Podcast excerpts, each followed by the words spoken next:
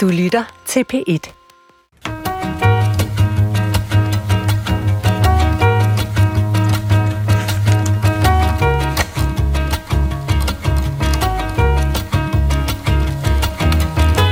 trak sine våde badebukser ned over sit stive lem. Kan du lide det her? Spurgte han. Hun nikkede. Ja. Vil du have det her? Spurgte han. Ja, sagde hun åndeløst. Så meget. Hvem kender ikke den skønne fornemmelse af at pakke sig ind i et uldent slummertæppe og synke ind i en romantisk fortælling med ens yndlingste og kokosmakronerne inden for rækkevidde? Romance er en kolossal spiller på bogmarkedet, og sproget i den genre er det, vi bliver kloge på i dag. For du har stillet ind på det sted på P1, hvor vi ser på verden gennem sprogets kaleidoskop, og så aflurer vi det alle dets hemmeligheder. Vi er på vej ud af uge 6, som lægger op til det, som nogen opfatter som Valentines Weekend. Altså, det bliver Valentines Day nu på mandag, og det bruger vi i dag til at mæske os i romantik. Og det gør vi ved at kigge på den litterære genre romance, og til det formål har jeg inviteret to Sara'er og en Lars, også kendt som to specialister og en sprogekspert, ind i studiet.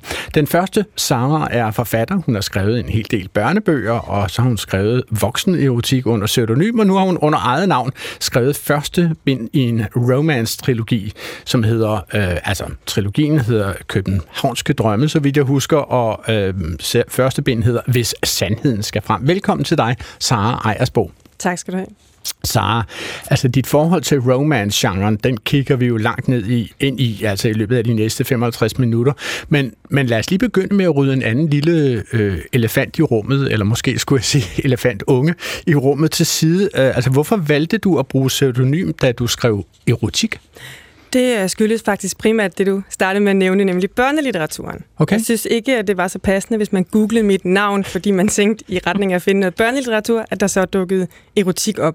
Så det er simpelthen bare noget, jeg har kørt som et sideløbende spor i mit forfatterskab. Og så er det måske også en mulighed for at øve sig lidt og prøve lidt ting af, uden det sådan er helt så forpligtende. Altså nu skylder jeg jo lige lytterne at sige, at det første citat, som vi læste op under introen, det kommer fra min elskede ven af en, der hedder Maisie Yates, så det er jo ikke et citat fra dine bøger. Nej. Men kunne man sådan principielt set godt i dine romancebøger finde sexscener af tilsvarende relativt udpenslet beskaffenhed, som vi havde oppe i starten?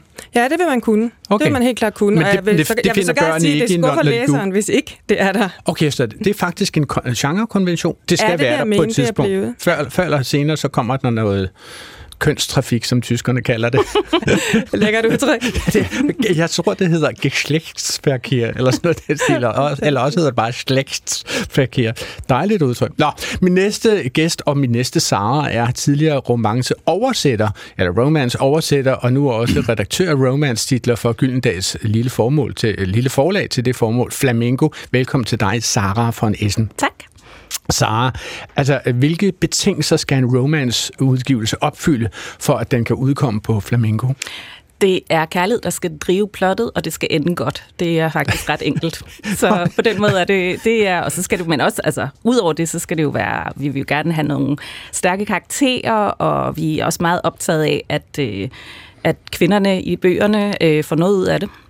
At man kan jo sige, så grundlæggende kommer en romance-roman, den kommer til at fortælle den samme historie. Altså to mennesker, som regel to heteroseksuelle mennesker, møder hinanden. Mere alle mulige andre også. Nå, okay. Så det er jo også virkelig det, der det skred, der i høj grad er i gang. Altså det behøver ikke engang være mennesker, det kan også være kærlighed mellem en kvinde og et rumdyr. Altså der er faktisk ikke nogen, det er ikke noget, vi udgiver på Flamingo, men på den måde er romance jo altså muligt for alle. Altså hjertet vil, hvad hjertet vil. Altså, og det så ondskabsfuld var Alien heller ikke. Altså, når den først var færdig med at gumle sig ud gennem John Hurts mave og forsvinde ud af t-shirten, så blev den faktisk en meget dejlig samlever for nogen. Der er simpelthen en målgruppe for enhver form for kærlighed. Jamen, sådan er det jo, og det ved vi jo fra det store internet, som jo i den grad også handler om at få sine lyster tilfredsstillet på den ene og den anden måde, og det gælder selvfølgelig også i kærlighed og fantasi og længsel. Hvor er det vidunderligt. Min sidste gæst her i dag er her for at hjælpe os med at holde snudeskab helt nede i de sproglige riller, heldigvis. For forståeligheden her i dag, så hedder han ikke Sara, men han hedder derimod Lars. Han er ledende redaktør af Det Danske Sprog- og Litteraturselskab. Også velkommen til dig, Lars Trap-Jensen. Jo, tak skal du have. Lars, hvor meget romance-litteratur har du læst og forstået? Jeg har læst én bog. Okay, ja. Nå, så er vi allerede langt. Det er jo det. Jeg vidste jo, at jeg skal herind, så jeg har faktisk læst Saras bog, fordi jeg vidste, at vi skulle herind og snakke om det. Ja. Men ellers, jeg tror heller ikke, jeg er målgruppen for det, men også der kan jeg jo blive klogere i løbet af udsendelsen. Jamen, der kan vi bare spørge dig, Sara von Essen. Er Lars Trap-Jensen målgruppen? Altså, det er jo primært kvinder, der læser romance, men ud over det vil jeg sige igen, det kender jo ikke nogen grænser, og jeg vil sige, altså mænd går jo også op i kærlighed og sex og længsel, så måske, altså jeg er helt sikker på, at vi kan finde en til Lars. Ja, altså I udgiver bøger med mandlige hovedpersoner også? Også det, ja. Altså, og det er jo meget tit også i romance, at det ligesom er fra begge parters synspunkter lige meget, ikke? Og det er jo meget det også, som er tit af motoren i fortællingen og i plottet, at man ser det fra begge sider. Og som sagt, så er det jo ikke kun hetero-kærlighed, og det er alle mulige slags. Okay. Du kan få lige, hvad du ønsker dig, så vi finder det. Ja. Så du finder nogle bøger med rumdyr til Lars Trap-Jensen om ganske kort tid. Mit navn er Adrian Hughes, og det siger måske meget om mit sparsomme forbrug af romance-bøger, at jeg meget længe under forstudierne, og faktisk muligvis også en enkelt gang her under indledningen, er kommet til at bruge det ord, som jeg egentlig bruger mest, nemlig romance om genren. Velkommen til Klog på Sprog. Kom ind. Siger jeg ikke yndig ud, mor, som brud? Er det dig, Ole? Ja. Er du kommet hjem? Det ser næsten sådan ud. Jamen, hvorfor? Hvorfor? Længsel efter dig, naturligvis. Hvad ellers? Ja, her hørte vi Tove Mæs og Poul Reichhardt i filmatiseringen af Morten Korchs De Røde Heste fra 1950. Og Lars Trap-Jensen, nu begyndte jeg jo med at flage det her med, at jeg som udgangspunkt kalder det romance. Altså, hvor placerer det mig som sprogbruger, at jeg finder det naturligt at bruge det ord? I en dansk sammenhæng, måske er det noget generationsmæssigt også, fordi jeg har ikke noget imod at kalde det for romancelitteratur. Det vil jeg også selv kalde det. Vil det falde dig naturligt at bruge det ord? Ja. Okay. Yeah. Hvad tænker I, når I hører mig sige ordet romance? Hvad tænker du om det, Sara? Jeg tænker faktisk, at det skriver sig ind i en større bekymring, jeg selv havde, da jeg skulle starte med at skrive det, og det var, at vi lader til at være meget mere vant til kærlighed på engelsk. Okay. Det virker som om, der er mange forhindringer i forhold til det danske, altså i forhold til stednavne, og hvad lyder lækkert på dansk, hvad lyder sexet? Så jeg havde faktisk masser af overvejelser over, hvilke navne kunne jeg give karaktererne, hvilke stednavne, hvad skulle ligesom indgå for, at man forstod, at nu er det lækkert på dansk. Yeah. Det var som om, man hele tiden havde lyst til at slå over i noget engelsk. Men lad os have det med det samme, Sara. Altså, du har jo valgt at lade det første bind i din trilogi foregå i København, og du kalder hele trilogien for Københavnske Drømme. Altså, hvilke problemer er der med at lade nogle mennesker have en romantisk affære i, hvad ved jeg, Fælledparken eller Københavns Nordvestkvarter, eller hvor det ellers foregår? Ja, det er jo det burde der jo ikke være nogen problemer med overhovedet, for det sker jo i virkeligheden. Men oplever du, at der er det? Jeg oplevede i hvert fald, at det var sværere, at man kunne ikke bare lige tage et vildsmæld gade. Altså, jeg synes i hvert fald, for mit øre er det klart, at der er forskel på, om tingene finder sted i, det ved jeg ikke, Læderstræde, det siger én ting, Dronnings Tværgade siger en anden, Knarrebrostræde siger noget andet, den vil jeg nok ikke bruge til noget i min romance. Hvorfor ikke Knarrebrostræde? Fordi det lyder ikke lækkert. Jeg synes, det er meget med musikken i øret, at det simpelthen skal lyde som et sted, hvor man lige så snart man hører det, tænker, her kunne ske noget lækkert, og her kan man forelske sig. Så Knarrebrostræde ville være sådan en lille bit smule middelalderligt, eller ja, lidt træsko over det? Altså på samme måde, som jeg hellere ville placere det i København eller Skagen, men ikke så gerne i Vordingborg, eller... Altså, jeg synes bare, det er et spørgsmål. Nej, lige præcis. Det kan også være, vi når der til en dag, men jeg synes, jeg kunne i hvert fald mærke, at det var uvandt at skulle tænke det her i en dansk setting. Sara von Essen, når du sidder og redigerer romance-bøger, altså har du blik for, om altså er det nemmere at sælge en romance-titel, hvis den foregår i Nice eller Cannes eller Venedig? Der er helt sikkert nogle romantiske steder, der er, og, altså som vi oversætter. Først skal jeg lige sige, meget af det, vi udgiver, er jo oversat. Ja. Så på den måde, så foregår det så netop. Så kommer der nogle lokaliteter med. Lokaliteter, ja. Men der er helt sikkert nogle steder på jordkloden, der har mere, der vækker mere romantik, og vækker mere den følelse.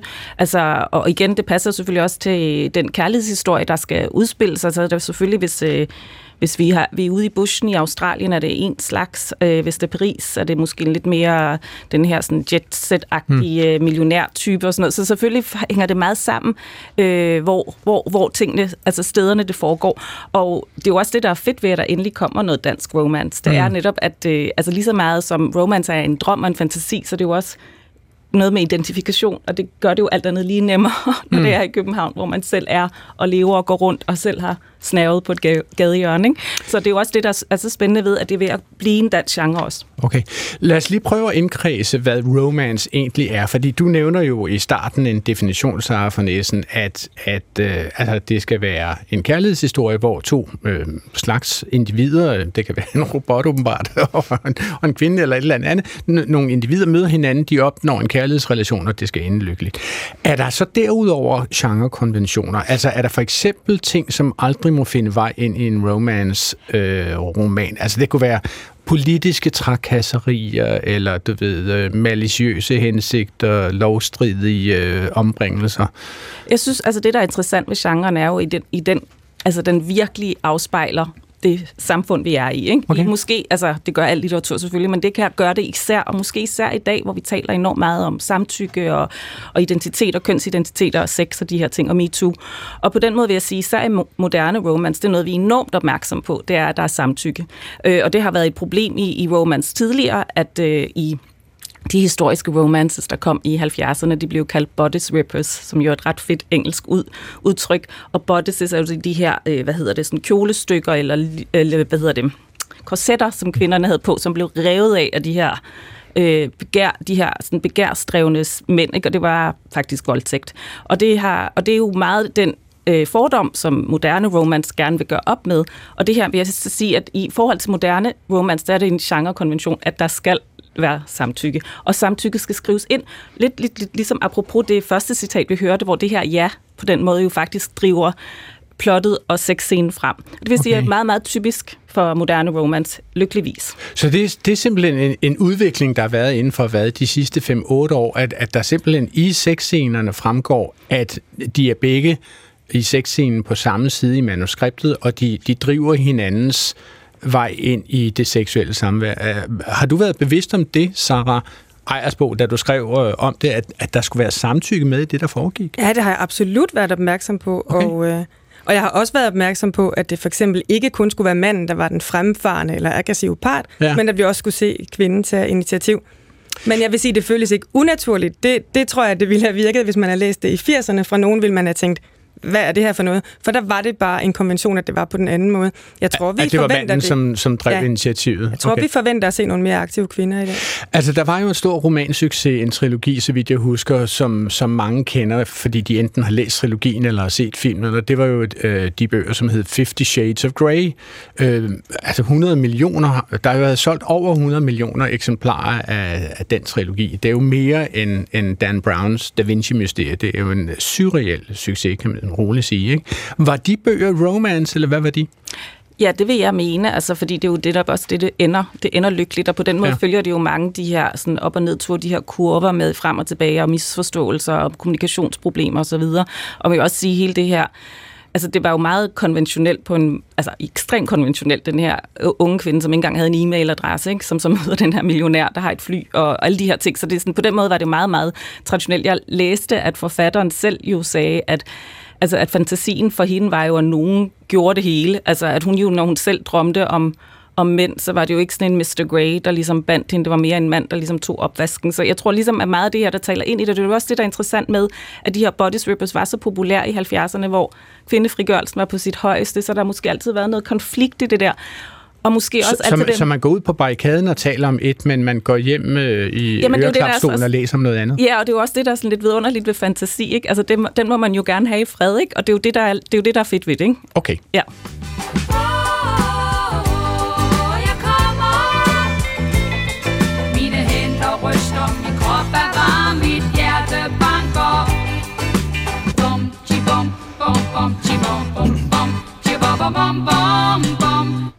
Her var det Daimi, som fortalte om de dejlige følelser, der kan opstå, når horisonten står i flammer, som en anden en på et tidspunkt har kaldt det. Og jeg bruger det lige til at hoppe ind i, altså selve det omdømme, som romance har. Altså, Sara von Essen, du har blandt andet skrevet om det i Weekendavisen som journalist, udover at være redaktør på Flamingo. Altså, hvordan taler vi om romance normalt? Altså, hvordan bliver det opfattet på Parnasset, for eksempel? Ja, altså, nu taler vi om det i P1, og det er jo ikke... Det er Parnasset! Det er jo Parnasset, ikke? Og det har vi, altså, det er jo noget ganske nyt, og det er ikke engang første gang, jeg har prøvet det. Så på den måde kan man jo sige, der sker noget, men det er da virkelig, virkelig noget, man har set ned på. 50 Shades of Grey blev også kaldt husmorporno, og det er jo sådan en dobbelt fornærmelse, både mod husmødre og porno, og den idé om, at det er noget dårligt, at det er husmorporno, ikke? Og det kan man altså, hvad er det mest fornærmende ved det egentlig? Lad os lige dvæle ved det ord, husmorporno. Ja. Altså, er det fornærmeligt at kalde folk for husmødre, eller er det fornærmeligt at sige, at de bruger porno? Jamen, det er jo det ikke. Altså, så først så fornærmer man husmødre, og så fornærmer man, at de har, altså fornærmer dem, fordi de har lyst til at onanere, eller hvad de nu har lyst til, til de bøger, ikke? Så det på den måde, så det er sådan en rimelig double whammy, og det er meget godt billede på, at jeg tror i Sverige hedder det tandsnusk, ikke? Og det er virkelig tandsnusk, det er et skønt ord, synes jeg. Lige præcis, ikke? Men det er jo et meget godt billede på, at man altid har set ned på de her kvindelige læsere, der ligesom gav sig hen til det her, og de er blevet kaldt forfærdelige, eller igen er det jo den her dobbelthed, der er blevet kaldt af den her Scheiken, som var en af de tidlige romances fra 1920'erne, som jo blev en film med Rudolf Valentino, der sagde man, det var sådan en typist daydream, ikke? Så kunne man ligesom både nedgøre kvinders arbejde som maskinskriverske, og så også deres litterære smag, ikke? Ja, det er hårdt. Ja. At der findes en svensk Ph.D. i kønsstudier, Elin Abrahamsen, som har forsket i vores syn på romance, og hun har blandt andet undersøgt, hvordan faktorer som klasse og køn påvirker vores syn på forskellige kulturprodukter. Hun har nået frem til, at noget af det, som værdisættes lavest, er kulturproduktion forbundet med kvinder og kvindelighed, altså herunder emner som intimitet og relationer og andre emner med et stort kvindeligt publikum. Sara Ejersbo, altså, hvad tror du om det her, at er en del af romance dårlige omdømme også forbundet med, at der er lidt for mange kvinder, der læser det? Nej, det tror jeg faktisk ikke. Jeg tror, det kan skyldes... Genre-litteratur generelt har jo måske været udskældt fra Parnassets side, og det skyldes måske, at der også bliver sjusket lidt i genren nogle gange. Okay. Så jeg tror også, der er flere årsager. Det kan også være, at ikke alle værker repræsenterer genren lige godt. Og så kan der måske, som du siger, være en bias imod kulturprodukter, særligt henvendt til kvinder. Men hvad var dine egne tanker om at lægge dit eget navn til, da du nu er debuteret inden for den her romance-genre? Ja, jeg vil sige, det var der ikke i forventning om, at det skulle blive hyldet af anmelderne overhovedet, eller at det skulle bibringe mig nogen form for sådan en særlig agtelse. Du regner ikke med at blive båret rundt i guldstol omkring Kongens Nytorv foran Det Kongelige Danske Kunstakademi? Eller sådan. Nej, og det har jeg det også helt okay med. Jeg synes bare, at det, man så laver, skal være i orden. Jeg synes, man må gå til produktet med den samme alvor og den samme kompromisløshed og gøre det så godt, man overhovedet kan. Lars? Nå, men jeg kommer til at tænke på, at noget af det hænger måske også sammen med, at det er litteratur. Fordi hvis det er film eller serier eller sådan noget, så har vi jo et helt andet forhold til det. Pretty Woman er vel også bare en romance, ikke? Ja, og ja. Den har jo gået sin sejrsgang i årevis og bliver vist igen og igen, ikke? Og på samme måde Notting Hill og hvad de hedder, de der, ikke? Og det er jo lidt det samme. Så det er også som om, at man har et andet krav til, når det er litteratur. Okay.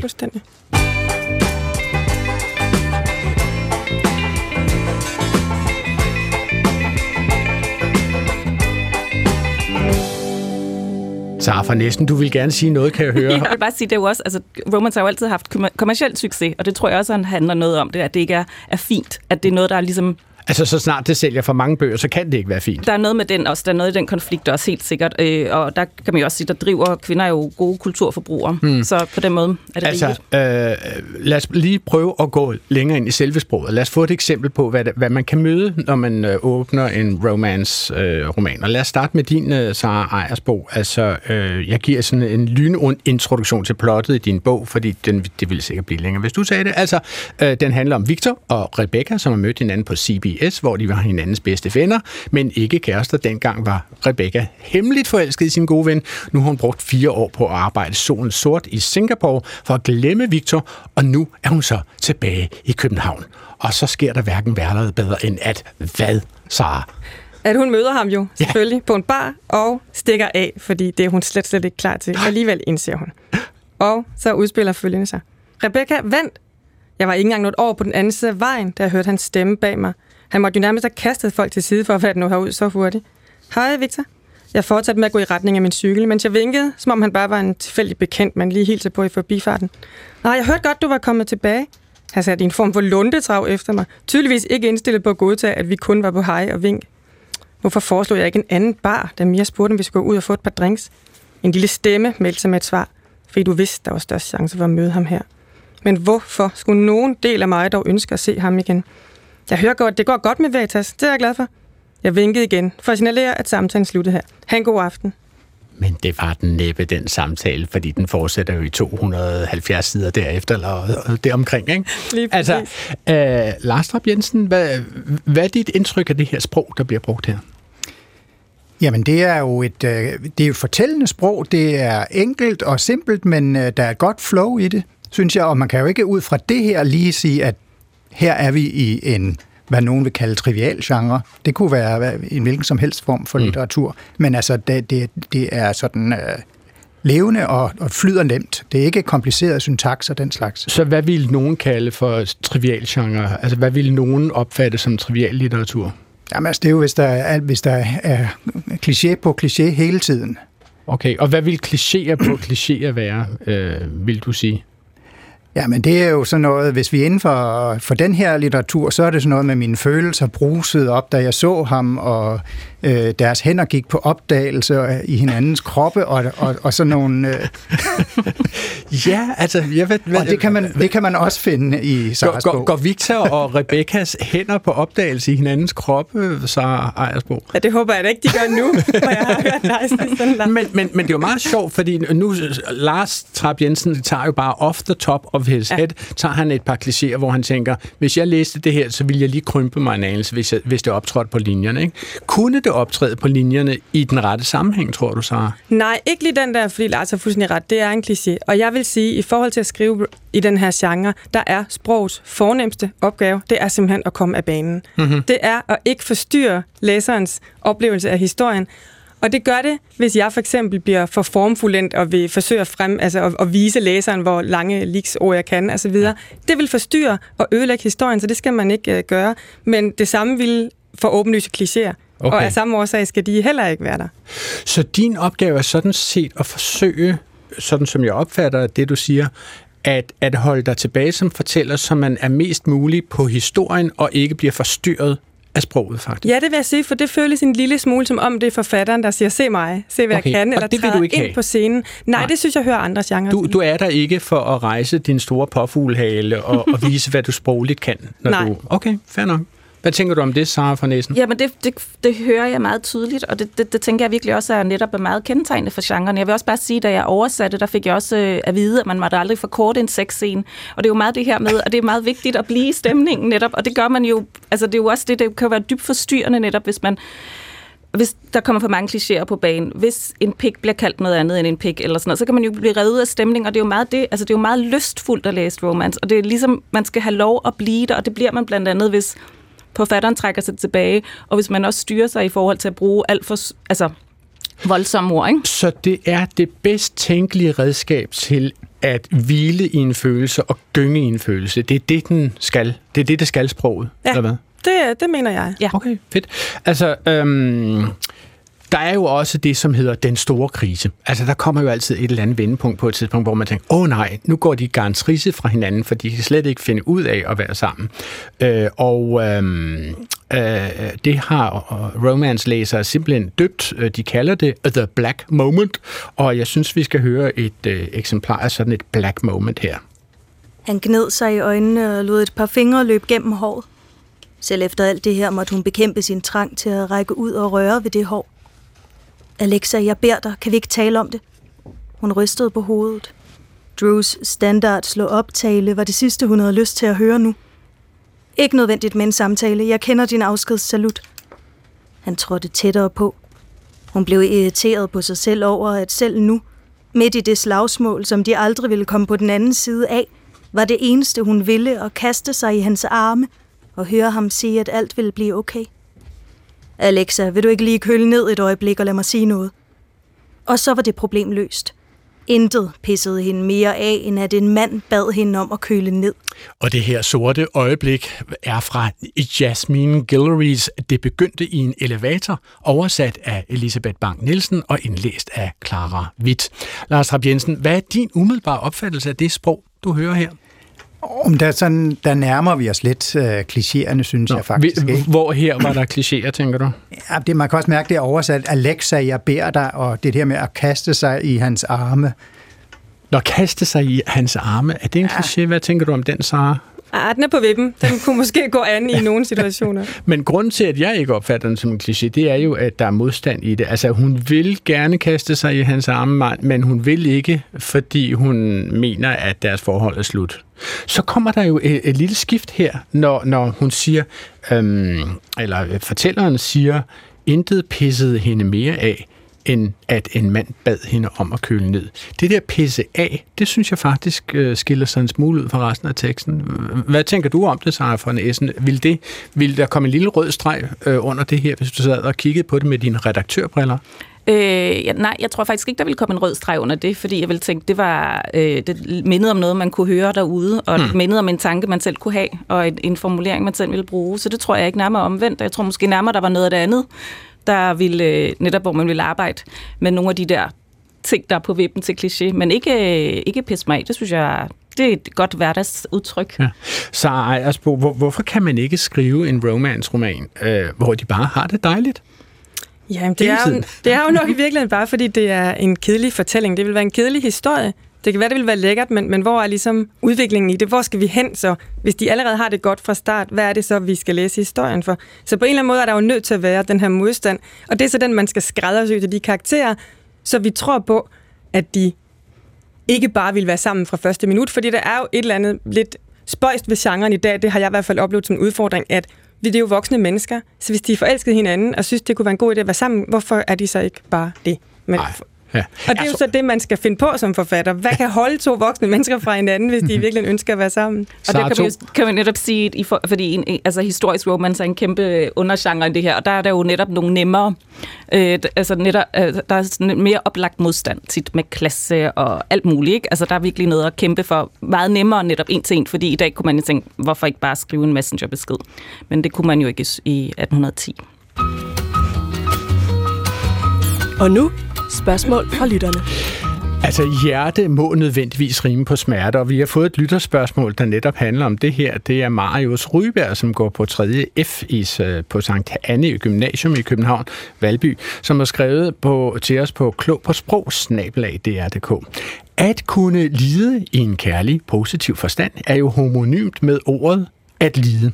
Og her demonstrerer Marius Ryberg jo altså, at han ved, at ord, der lyder ens, ikke nødvendigvis betyder det samme, ligesom stol og stol kan betyde to forskellige ting. Hvorfor er det så, at man kan lide nogen, og så er det jo positivt, men hvis man lider, så er det en negativ ting. Hvad er den etymologiske forklaring på dette, og hvorfor kan man ikke sige, jeg lider den og den, lidt ligesom på norsk, jeg liker jentamin, men jeg kan lide sådan og sådan. Hvad skal vi svare på det, Lars Trap-Jensen? Jeg kan ikke forestille mig andet, end at Marius Ryberg har sat hele Sankt Anne Gymnasium i alarmberedskab, fordi han ved, at det her spørgsmål bliver besvaret i Klogpaasprog i dag. Så hele Sankt Anne Gymnasium vi gjalder formentlig nu i øjeblikket ud gennem fælleshøjtaleranlægget på Sankt Anne Gymnasium, går jeg ud fra. Hvad vil du sige med ekko? Jeg vil sige først og fremmest til Marius, at det er godt set, og det er et godt spørgsmål, men det er også lidt svært at svare på, fordi det er jo adskillige 100 års udvikling i sproget, for lide er et meget gammelt ord i dansk, som går helt tilbage til middelalderen, og det har altså undergået nogle betydningsudviklinger. Oprindeligt, og den egentlige betydning er det her med, at man er plaget af smerter og læmelig pine, men så er der en betydningsudvikling, hvor det i generelt betyder at være udsat for noget ubehageligt. Man kan lide nederlag, man kan lide overlast, man kan lide skibbrud og den slags. Og så udvikler det sig til at betyde, at man altså også er i stand til at udholde noget, der er ubehageligt. Jeg har fundet et par citater. For eksempel skriver... hvor er det henne? Smør hesten med varmt smør, den hedeste, han kan lide, altså han kan udholde. Som hesten kan udholde. Nå, okay. Og så betyder det altså det at være i stand til at udholde noget. Og derfra udvikler det sig yderligere til, at det kan være at tåle noget, nære visse følelser, og der er det så, det vipper, at det både kan være negativt og positivt, og det er derfra, det udvikler sig til, at det også kan være noget, at det kan enten være sympati eller antipati, og derfra kommer det så, at så siger man, at man kan godt lide, ja. For at specificere, at det er, når det er noget positivt. Altså, i vores dage, så bruger man jo samtidig betegnelsen, jeg kunne ham godt. Ikke? Altså som at ham gad jeg godt duske i en eller anden snusket baggård, eller sådan hvad man nu måtte føle, at man følte for. Ikke? Kender I et aktivt ord, hvor man sådan siger, jeg har mine erotiske interesser rettet mod denne person? Jeg vil ham, jeg kan ham, jeg vil hende, jeg ønsker hende. Kunne godt, ikke? Med hashtag, ikke? Kunne godt. Hashtag, ja. Kunne godt, ikke? Nej, altså den bruges simpelthen i Instagram som, ja. Og på Twitter og andre steder, som at er lidt smålækker er vedkommende. Ja, lagt vi lidt ind der, ikke? Ja. Okay, nå, tak for det. Du kan sende dit spørgsmål til klogpaasprog@dr.dk. Du lytter til Klog på Sprog i anledning af Valentine's Day. På mandag, så ser vi på sprog i den litterære genre romance, og jeg har besøg af forfatter Sara Ejersbo, som har skrevet børnebøger, erotik og romance, og så har jeg besøg af journalist og redaktør Sara von Essen fra Gyldendals Flamingo forlag, og af Lars Trap-Jensen, ledende redaktør af Det Danske Sprog- og Litteraturselskab. Og du har jo allerede sagt, Sara von Essen, at romance skal ende godt. Og nogle gange så ender det så godt, at man simpelthen skriver en lille epilog, altså om, hvordan det sidenhen gik vores unge, eller måske knap så unge, hvad de nu end er, venner. Ikke? Og sådan en epilog kan vi høre et eksempel på her. Lyden af fodtrin fik Anna til at vende sig om mod Jack, som kom ned ad trappen med deres anden datter i armene. Hans ansigt lyste op i et stort smil, da han så hende. Vi skal altså ikke have mere end 3, formanede hun, mens hun holdt om sin runde mave. Hvorfor det? spurgte han. Fordi jeg vil have dig lidt for mig selv, grinede hun. Du kan få mig, så længe du vil. Jeg er din for evigt. Det er lige den slags ord, der sætter mig i den her situation, klagede hun. Hun havde termin med deres 3. barn om et par måneder, og de glædede sig helt vildt. Hun kiggede på sin mand, og han behøvede ikke at høre de ord, der boede i hendes hjerte. For Anna troede på eventyr nu, da de begge skulle leve lykkeligt til deres dages ende. Ja, Lars Trap-Jensen, fangede dine skarpe sprogøren et par klichéer i denne epilog her? Altså, man kan jo dårligt kalde det en kliché, når hun skriver, at de levede lykkeligt til deres dages ende. Fordi kan man ikke? Nej, fordi det har hun garanteret skrevet med vilje, og hun ved jo godt, hvad hun associerer til. At det er et eventyr. Altså, ja. Dermed siger, altså, træder hun faktisk helt frem på scenen, vores forfatterinde her, og siger, I skal jo bare lige vide, det her var et eventyr. Er det det? Altså, siger hun bare, at det er et eventyr, eller hvad? Ja, altså, det er jo på samme måde, som når de rider ud i solnedgangen, når en cowboyfilm er slut, eller det er lidt det samme, ikke? Altså, har vi det godt.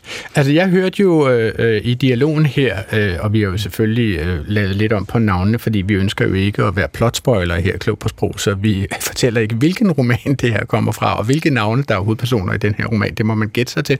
Men altså, Jack, som vi omtaler ham her, siger, jeg er din for evigt.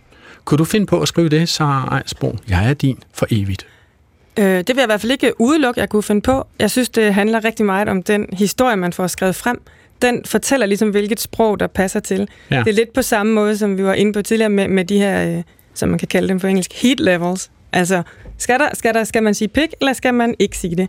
Hvad hvor kalder du det? Heat levels? Heat altså levels, fra engelsk hedeniveauer? Ja, simpelthen. Hvor hot er det? Altså, hvor meget sex er der med, og okay, hvor grafisk bliver det beskrevet, osv. Så jeg vil sige, hvorvidt man kan sige noget så overromantisk, og hvorvidt man kan sige noget så frækt osv., det er faktisk, synes jeg, den enkelte fortælling, der selv bestemmer det. Altså, jeg talte med en af mine journalistkolleger på et tidspunkt, som lige havde fået det 3. barn, ikke? Og han sagde, du drømmer ikke om, hvor meget ekstra arbejde der er med det 3. barn. Altså, man tror, at når man har fået 2 børn, så kan der umuligt være mere arbejde i hjemmet, men når man har fået det 3. barn, så har man ikke længere nogen fritid. Altså, man har ikke længere nogen alenetid. Og romantik, altså med ens hustru, glem det. Altså, det hele går op i børnepasning, i hvert fald de første 6-8 år. Så jeg tænker jo umiddelbart, når jeg hører den her epilog, ikke? They lived happily ever after. Jeg synes faktisk, det altså, lige klipper toppen af romantikken, hvis man spørger mig. Ja, jeg kan godt have det på samme måde. At det må gerne være en anelse mere realistisk for mig. Nu hørte du jo også i det citat, jeg læste op før, at hun går over og tager sin cykel, for eksempel. Ja. Og det er jo noget af det, jeg gerne vil have frem nu her, hvor det skal foregå i Danmark og være på dansk og på danske vilkår. Det er, at man tager cyklen, men også, at man måske har problemer med at få, det ved jeg ikke, passer sit barn, og ja. Hvad har man barns første syge? Alle den slags ting må gerne spille en rolle nu, synes jeg. Bruger du ordet cykelhjelm? Ja, det tror jeg faktisk, jeg gør. Okay, så tæt er vi på almindelig dansk normal dagligdag, kan man sige. Ja, ligesom de også bruger kondom, og det bliver også nævnt. Okay, Sara von Essen. Jamen, man taler jo netop om det her happily ever after, de her forkortelser, HEA. Okay. Men i større og større grad taler man også om det her HFN, happy for now. Og det er jo også noget med den her realisme, man jo måske også netop ønsker at skrive ind, og lidt ud fra denne her, de levede lykkeligt til deres dages ende, men man slutter med, at de er et godt sted, og der er en udvikling, der er en mulighed. Ikke? Og det så HFN også er sådan set, altså hvis du sad og redigerede sådan et manuskript, så ville du sige, det her det er faktisk en okay HFN. Ja, præcis, og det er ligesom også tilladt igen. Ikke? Altså det skal ende lykkeligt, men det behøver ikke ende lykkeligt forever. Det må godt være happy for now. Okay. Sofie, prøv lige at køre en smule frem, rulle side rundt ned, lad mig lure en gang, stilægsarbejder står super skarp med bare maver, som om de skal en tur på stranden. En af skæg og tattoo på armen, jeg har tungen ud af munden som en hund i varmen. Jeg gad godt lege hund med ham, med halsbånd og se, du ved, fuld program. Jeg råber af, jeg skal bruge dit navn og dit nummer, hvis nu jeg skal bruge en kran eller noget. Sådan stærk håndværk og gør en hver pige våd. Kan du fikse det handyman? Tag mig mis til Candyland. Wow, du mums, au du mums, hvad er dit navn, du mums? Jeg får lyst til at smide mig klons. Lad dig smække mig og smide mig rundt. Nogle mænd er pæne, nogle mænd er slemme, men ærligt dig, du mums. Her var det Tessa, som i nummeret Mums fra sidste år sang om de stilladsarbejdere, hun ser på sin vej, som hun godt kunne. Og jeg bruger Tessa som springbræt til at hoppe ned i det der erotiske sprog i romance, som du jo også har flaget, Sara Ejersbo, når du taler om heat level, altså hvor meget egentlig aktuel, stønnende, kropslig, udfoldende sex skal der være med i romance. Og lad os bare kaste os ud i et eksempel fra din egen bog. Jeg har fået videre, at det optræder på side 209, hvilket muligvis er ret sent i forløbet. Men altså, lad os høre, hvad der sker for Rebecca og Victor på side 209. Ja. Jeg mærkede hans hårde bule mod mig med alle de løfter om nydelse, det gav mig. Så jeg lod mig glide lidt længere ned og åbnede hans bukser. I min iver efter at komme til knapperne, stødte jeg lidt til ham, og han udstødte et næsten forpint støn. Gjorde det ondt, spurgte jeg forskrækket. Nej, du må ikke stoppe. Han rystede febrilsk på hovedet og lagde det så bagover. Hans hænder hang et øjeblik i luften bag mig, da jeg endelig fik knappet op og kunne mærke hans glatte hårdhed gennem det tynde stof fra boksershortsene. Så lod han hænderne falde ned på min ryg. Forsigtigt fik jeg ham fri af boksershortsene. Rygterne havde talt sandt. Han var stor. Glat og hård. Perfekt. Ja, jeg synes lige, det vi skulle lade billedet stå et øjeblik, om man så må sige. Ja, altså, hvad gjorde du der tanker, Sara Ejersbo, da du skrev den her sexscene? Jamen, det var faktisk ret pudsigt, fordi som du selv nævnte tidligere, så har jeg skrevet erotik, og det er i hvert fald, der er skruet væsentligt op for heat level, der i forhold til det her. Men det passer simpelthen ikke til historien at gøre det mere vulgært, eller mere, altså, in your face, end det er her. Så det blev på denne her måde. Jeg vil sige, det var netop det, der fik mig til at tænke, at historien på en eller anden måde selv vælger, hvordan de her ting skal være. Det kan godt være, at man kan have truffet en anden beslutning i udgangspunktet, men så kan man bare mærke, at det ikke passer til de karakterer, man har skabt, eller det miljø, man befinder sig i. Så grundlæggende set siger du, at hvis du havde skrevet en anden historie med nogle andre hovedkarakterer, så ville sexscenerne også have udviklet sig anderledes, da du sad og skrev dem? Ja, for når man udvikler en karakter, udvikler man jo også den karakters sprog, og det smitter af på bogen. Nu er det jo også en jeg-fortæller her, så sproget skal ligesom passe til karakteren og situationen. Og så blev det sådan her. Det er jo også derfor, at man lige præcis de her to karakterer, er der sådan en lille kikset moment lagt ind i den her sexscene. Fordi de gamle skolekammerater eller studiekammerater? Ja, men også fordi det er to karakterer, som vi hele tiden ser i karrieremæssige omgivelser, hvor de har styr på tingene, og alle spørger dem til råds og så videre. Så for at vise, at de rent seksuelt kan noget andet sammen, end de kan med resten af verden, så skulle det til. Havde det nu været omvendt, havde det været to karakterer, der hele tiden snublede over ting og var sådan helt fjollet og kikset, så havde man måske skabt en sexscene, hvor de viste en ny side af sig selv og havde fuldstændig styr på alting. Okay. Altså, Sara von Essen, du sidder jo og redigerer blandt andet sexscener, når du hjælper forfatteren på vej. Hvad gør en sexscene god? det gør jo selvfølgelig, at den er troværdig, og det giver sig selv. Og det er jo netop også det her, der skal være noget genkendelse, og det her med igen, for at komme tilbage til noget, det vi ligesom til sådan noget hele tiden vender tilbage til, at man skal kunne blive i stemningen. Det er så vigtigt ikke at blive revet ud af den. Og så er det selvfølgelig også...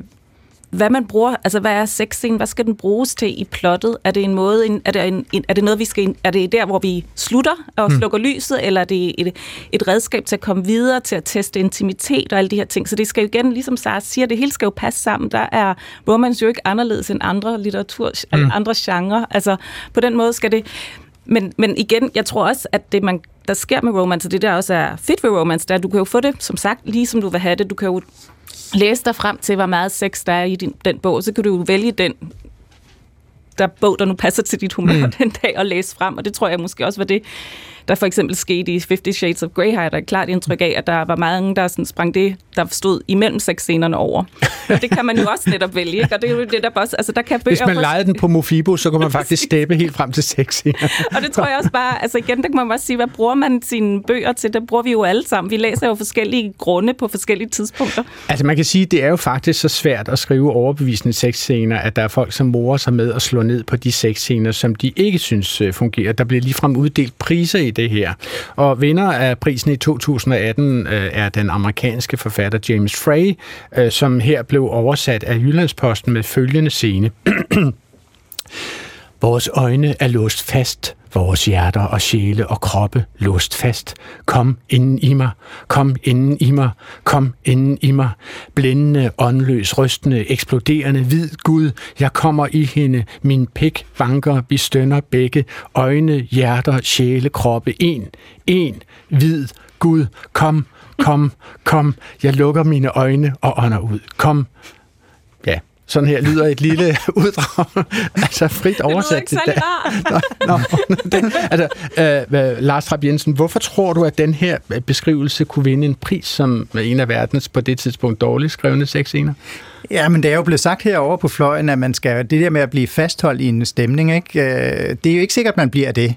Nu kender vi ikke det, der står på før, og det, der kommer efter. Ja. Jeg skal helt sikkert sige, at det er altså meget vanskeligt at beskrive en orgasme. Selvfølgelig er det altså, det er jo en meget voldsom kropslig reaktion og funktion. Har du beskrevet en orgasme, Sara? Ja, det har jeg sikkert, og der har man nok også... Og du er ikke helt sikker? Det har jeg. Men man har nok også en tendens til at forfalde til nogle klichéer der, og man kan sige, at de har jo været gode, da de blev opfundet, om man så må sige. Så ja, det rullede som en bølge, for eksempel, helt præcis. Nede fra neglerødderne. Ja. Og det er så der, man på et eller andet tidspunkt må sige, hov, nu skal vi ligesom have fundet på noget nyt til at beskrive den her bølge. Der er jo mange, som arbejder med det her med at finde på noget nyt, og jeg tager lige for nogle flere af disse beskrivelser fra den samme prisuddeling. En af de andre nomineret til prisen for verdens værste sexscene i 2018 var forfatterduoen Major Victor Cornwall og Major Arthur St. John Trevelyan, hedder de så, fra bogen Scoundrels, og på engelsk stod der, Her vaginal ratchet moved in concertina-like waves, slowly chugging my organ as a boa constrictor swallows its prey. Og nu har vi faktisk arbejdet lidt med en oversættelse på redaktionen, og Google Translate har hjulpet mig til at oversætte ratchet, altså som jeg med mit engelskundskab simpelthen ikke vidste, hvad det var. En ratchet er jo, som vi nu ved, en gearskralle, altså det er faktisk sådan en maskine, man bruger til at skrue store møtrikker fast i fælge, for eksempel, hvis jeg kan sige det. Ja, så derfor bliver det noget i retning af, hendes vaginale gearskralle nøgle bevægede sig i harmonika-lignende bølger og klampede sig om mit lem som en kvælerslange, som sluger sit bytte. Så ja. Hun er kvælerslangen. Ja, hun er kvælerslangen. Man var ligesom for... Det var overraskende. Det var nemlig overraskende. Nå, hvorfor ikke? Jamen altså, det er jo hende, som ligesom klemmer sammen om ham, må vi formode, ikke? Jo, men det er bare, at slanger... Sara von Essen, kan du se det for dig? Jeg prøver at ville egentlig måske helst ikke. Men jeg tænkte faktisk på noget andet. Jeg læste, at Colin McCullough, som havde skrevet... Tornfuglene, som jo er et episk værk, ikke? Et kæmpe romantisk værk, og hun sagde netop, at hun havde sexscener, netop fordi, at hun synes, at det her var så smukt, at sex var ikke sprogligt, ikke? Ja. Og hun, hun er jo netop forfatter til noget af det mest storladende nyere romance, ikke? Og hun sagde så, altså hun sagde nemlig, at der er grænser for, hvor mange gange man kan omformulere og finde på nye måder at sige, at han stak den ind i hende, ikke? Ja. Og det var ligesom den måde, hun sagde, det synes jeg faktisk var ret sjovt og meget dejligt og meget ærligt, at man kan flippe rundt med en præst og alt, man gør alle de her ting, men så kan man godt samtidig have problemer med at beskrive lige præcis den akt, ikke? Fordi jeg vil sige, altså i øvrigt synes jeg, hun er vidunderlig, ikke? Ja. Men det havde jeg stor sympati for, og netop når man læser sådan noget, det er jo det sværeste i hele verden. Lars? Jamen det kan jeg godt sætte mig ind i, fordi i virkeligheden er det jo ikke beskrivelsen, der er sexscenen. Altså, det er jo følelsen, man vil have, ikke? Og det er lidt det på samme måde, når man skal beskrive et godt glas rødvin. Så kommer også alle de der klichéer, som man næsten kan slå op i en ordbog, hvad det betyder. Altså, Sara Ejersbo, er det ikke meningen? Og undskyld, jeg siger dit efternavn hele tiden, men vi er jo studiet fyldt med Sara, ikke? Men altså, er det ikke meningen, at man også skal føle lyst, når man læser romance? Altså, skal man ikke også blive varm i trussen? Jo, det kommer jo an på heat level, om man så må sige, som vi talte om før. Jeg ved, at der i USA, nok ikke så meget herhjemme, findes en helt stor afdeling af romance, som er helt uden. Altså, hvor de når til at kysse og holde i hånd, og så vil læseren ikke være med på mere. Hvad kan man sige? Det tror jeg alligevel ikke, at læserne herhjemme er der. Er det defineret på forsiden, at der er ikke sexscener i denne bog? Ja, altså, er der et særligt ord for det? Det er clean romance. Clean romance? Okay, det er også en subgenre. Uden alt det snusk og snask. Nå, det er godt nok fantastisk. Og nu spørgsmål fra lytterne. Vi har modtaget et lytterspørgsmål, som handler om selve ordet sexet. Altså Astrid Fribo fra Odense har skrevet følgende til os på vores mailadresse klogpaasprog@dr.dk. Visse ændringer i sproget finder jeg besynderlige. For eksempel bruges ordet sexet på en i mine ører ret sær måde. I dag i programmet Sygt Nok belyste man sygdom, stigmatisering og skam, og der sagde verden, altså der findes sexede og ikke sexede sygdomme. Og det er der, skriver Astrid Fribo, noget gedint ævl. Altså, der er jo ikke nogen sygdomme, der er sexede. Jeg ved selvfølgelig godt, at det ikke er sexede som erotisk tiltrækkende, der menes, men det er vel det, ordet betyder. Så er det vel dumsmart at sige, at en form for sygdom er mere sexet end en anden. Hvad mener du om det, Lars Trap-Jensen? Jo, man skal altid passe på sine metaforer. De skal holde til kort snor, som Per Højholt sagde. Ja. Og det skal man selvfølgelig. Men metafor. Ja, præcis.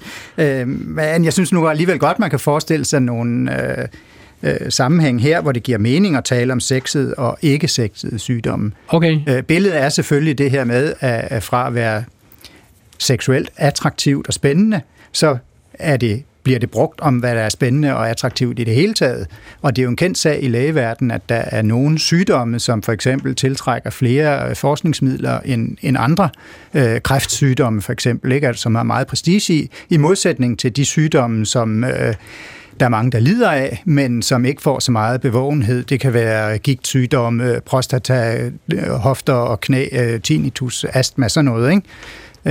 Så på den måde er der nogle sygdomme, der er mere attraktive og spændende end andre. Så det bruges simpelthen som et synonym for noget, der er attraktivt eller tiltalende, eller kan tiltrække penge faktisk også? Ja, i den her sammenhæng gør det ikke, og det er jo det, der sker med billedbrug. Når den betydning er etableret, så kan man jo glemme, hvor det egentlig kom fra. På samme måde som hvis man siger, at en er sindssygt klog eller mentalt stærk, så tænker man ikke over det. Det er en forvanskning, kan man sige. Man bruger ordet det forkerte sted, men det betyder alligevel, fordi man bruger det som et synonym for noget, man associerer til. Ja.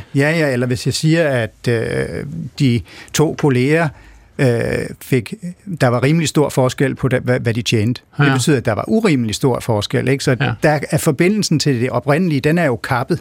Men Sara 1 og Sara 2, kunne I finde på at gå i IKEA og kigge på et nyt køkken eller en køkkenstol og sige, den er nok lidt mere sexet end den anden? Ej, jeg tror lige præcis IKEA er nok ikke det sted, hvor man ville bruge det ord. Det var et tilfældigt tænkt eksempel. men kan du finde på at bruge ordet sexet om noget tiltalende? Altså at noget kan være lidt bedre end noget andet, som ikke nødvendigvis har noget med kropslige udsondringer eller andet at gøre? Ja, det kunne jeg nok godt finde på. Kønstrafik. Nej, okay, godt. Det er storartet.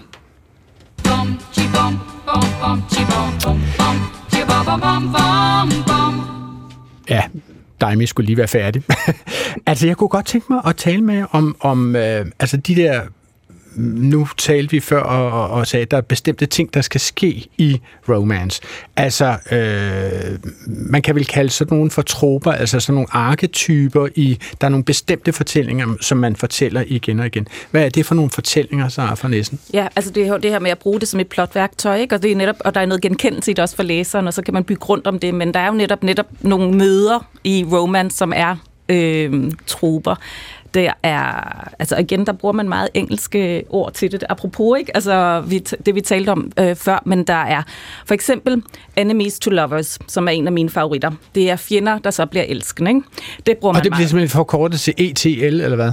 Ja, sådan noget. Det har nemlig alle de her forskellige forkortelser, og det kan du netop, når du søger på dine bøger inde på, på en webshop, eller på, når du er på dine blogs og sådan noget, skal have anbefalinger, så er det alle de her forkortelser, der er i brug hele tiden. Og så er der selvfølgelig også Friends to Lovers, som er Saras roman handler om. Det er nogle meget, meget brugte nogen. Og så er der også de her sådan, Stuck on an Island-agtige i forskellige, altså netop et nyskilt par, der pludselig ender i det samme sommerhus og finder ud af, at de gerne vil være sammen igen og sådan noget. Så der er de her meget traditionelle plot, altså det er netop for at drive de her plot frem og bringe de her møder i front hele tiden. Og så kan man sige, jamen det er kedeligt og klichéfyldt, men man skal som forfatter er tricket jo netop at skabe nogle personer rundt om det her. Og igen, altså man kan sige, en krimi ender jo også godt, eller med noget bliver løst. Så på den måde har det jo også, altså kan man sige, at romance og krimi har noget til fælles på den måde. Altså nu nævnte Lars Trap-Jensen jo tidligere her i udsendelsen en af de mest kendte romantiske komedier, vi i hvert fald har på film, som er Notting Hill. Og det handler jo om en lille, nu siger jeg lille, altså så lille er han heller ikke, men han er i hvert fald en relativt fattig boghandler i Notting Hill, som møder en verdensberømt kvindelig filmstjerne. I live in Notting Hill, you live in Beverly Hills. Everyone in the world knows who you are. My mother has trouble remembering my name. Fine. Good decision. The fame thing isn't really real, you know. And don't forget, I'm also just a girl standing in front of a boy, asking him to love her. Og hermed demonstrerer Julia Roberts jo altså, at hun er en stor skuespillerinde, og Hugh Grant, at han er en morsom skuespiller. Men altså, er det her en trope, altså verdensberømt skuespillerinde møder person, som ikke har hendes status? Er det en trope? Er der noget kliché i det? Ja, helt bestemt, og det der også er i det her, så vidt jeg husker Notting Hill, det er, at han ikke ved, hvem hun er, da de møder hinanden. Så der ja, fordi også, han ser aldrig film. Lige præcis, ikke? Så han aner ikke, hvem hun er. Det tror jeg, det er jo også meget brugt, det her med, at man møder en, der netop er kendt eller milliardær, eller millionær. Og jeg var en prinsesse i forklædning. Præcis, prinsesse. Her så man mig på en scooter i Rom. Ja, Sara. Ja, plus det giver mulighed for, og nogle af de andre scener, man godt kan lide, som for eksempel er det, vi kalder Fish Out of Water, det er, at så vidt jeg husker, skal Hugh Grants karakter jo ligesom lukkes ind i hendes liv på et tidspunkt, hvor han slet ikke kan finde ud af at begå sig. Ja. Og det kan vi også godt lide at se. Nogle af vores gode venner, vores karakterer, komme ud på glat is. Og det omvendte er jo også tilfældet. Hun skal jo også lukkes ind i hans liv, og skal med sine skuespillerproblemer ligesom sætte sig ind i, hvordan almindelige mennesker i Notting Hill spiser dessert, eller ja, spiser, hvad hun naturligvis ikke har gjort i 40-20 år. Eller, ja. Men så det vil sige, så altså, de var faktisk muligvis slet ikke særlig originale, da de udviklede den her historie i Notting Hill, eller hvad? Jo, for det spørgsmål er jo netop, kan man tage de her troper og fylde dem med noget fedt og noget godt, så historien bliver unik og føles frisk og ny alligevel. Okay. Det tror jeg ligesom er den største udfordring. Netop som vi talte om, man skal finde noget, der kan holde de her personer fra hinanden, men også tæt nok på hinanden til, at de heller ikke bare går hver for sig. Okay. Så vi skal have dem ført sammen, og så skal vi have noget modstand, der gør, at de ikke finder sammen. En tilsvarende romantisk komedie, som mange mennesker kender, bare de hører et lille klip fra den, det er jo altså Pretty Woman med den selv samme Julia Roberts, og her spiller hun op imod Richard Gere, som spiller en millionær, og hun er så gadeprostitueret faktisk, sexarbejder, og det er der jo nogle forretningsfolk, som har lidt svært ved at takle. Vi kan lige prøve at høre lidt. We're going to be spending an obscene amount of money in here. So we're going to need a lot more help sucking up to us, because that's what we really like. You understand me? Sir, if I may say so, you're in the right store and the right city, for that matter. We need some major sucking up. Very well, sir. You're not only handsome, but a powerful man. I could see the second you walked in here, you were someone to reckon with. Hollister. Yes, sir. Not me. Her.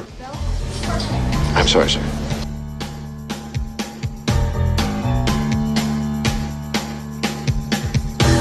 Hvad er det for nogle kønsstereotyper, Lars Trap-Jensen, som vi er ude i her med sådan Richard Gere som millionæren og hende som, og Julia Roberts som den gadeprostituerede? Ja, der er jo nogle tydelige sociale forskelle på dem, det er helt sikkert. Han er den højt positionerede, og hun er på gaden, ikke? Og er det her også en trope? Er det også sådan en standardmodel, at man har sådan en meget højt placeret mand, og en, altså de er jo stort set så fjern fra hinanden i status, vil jeg sige, som de overhovedet kan komme. Hvad tænker du om det, Sara? Altså, ja. Ja, okay. Ejersbo først.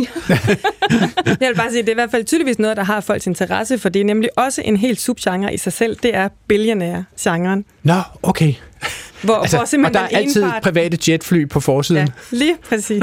Og det er jo meget, altså sådan netop med tjenere og servitriser og sådan noget, serverer maden, og så pludselig så opstår der sådan musik. Ja. I gamle dage kaldte man det her også for lægeromaner, ikke? Og der var det overlægen og sygeplejersken. Så da jeg læste din bog, Sara, der tænkte jeg faktisk, at nu, det bliver der gjort op med, men alligevel er der jo også her forskel i social status. Altså han er direktør for eget firma, hun er ansat, og det bliver understreget nogle steder, at han har en stor lejlighed på Christianshavn. Hun køber en i Sydhavnen, ikke? Så de er ikke ligestillet socialt set. Okay. Så har du i virkeligheden skrevet en letmælksudgave af Pretty Woman, Sara Ejersbo?